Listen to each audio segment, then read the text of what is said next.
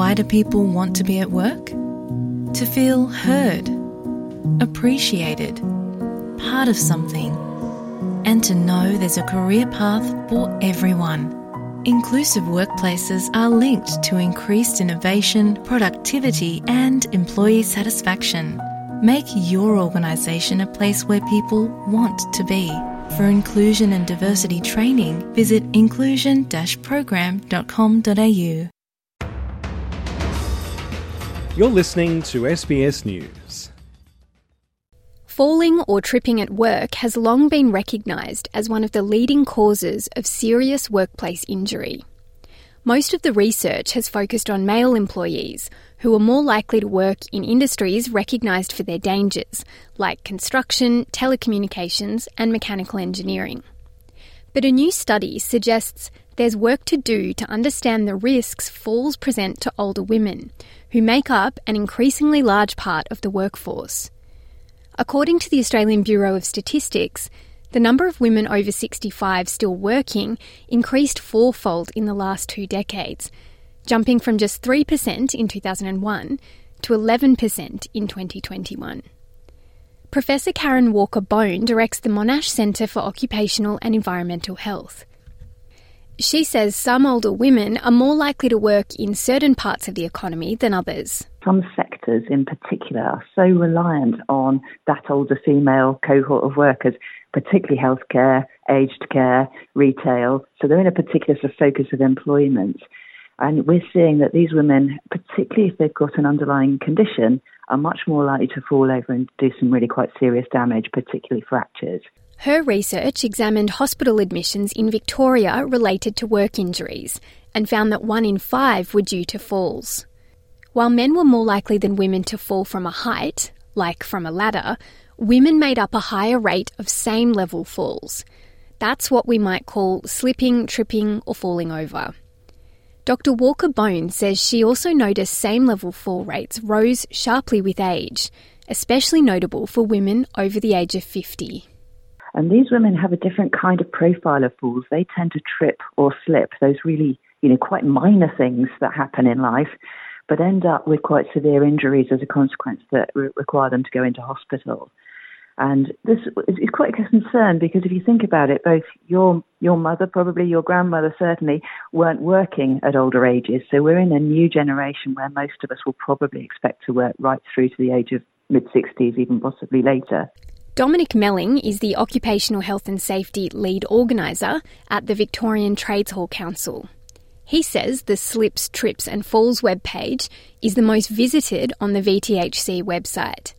For Mr. Melling, it indicates how common this hazard is at work, although he says many incidents are minor generally slips, trips and falls, if you just fall over and, you know, you bruise yourself and have a chuckle about it, that's never, that's probably not even going to get recorded in the workplace statistics, let alone as a hospital admission. Mr. Melling argues the risks of falling exist for everyone, but says age is a significant factor in what happens next. When an older person does have a fall, the consequences of that fall are likely to be more serious. As people age, their bone density decreases, and this decrease is more prevalent in women over men.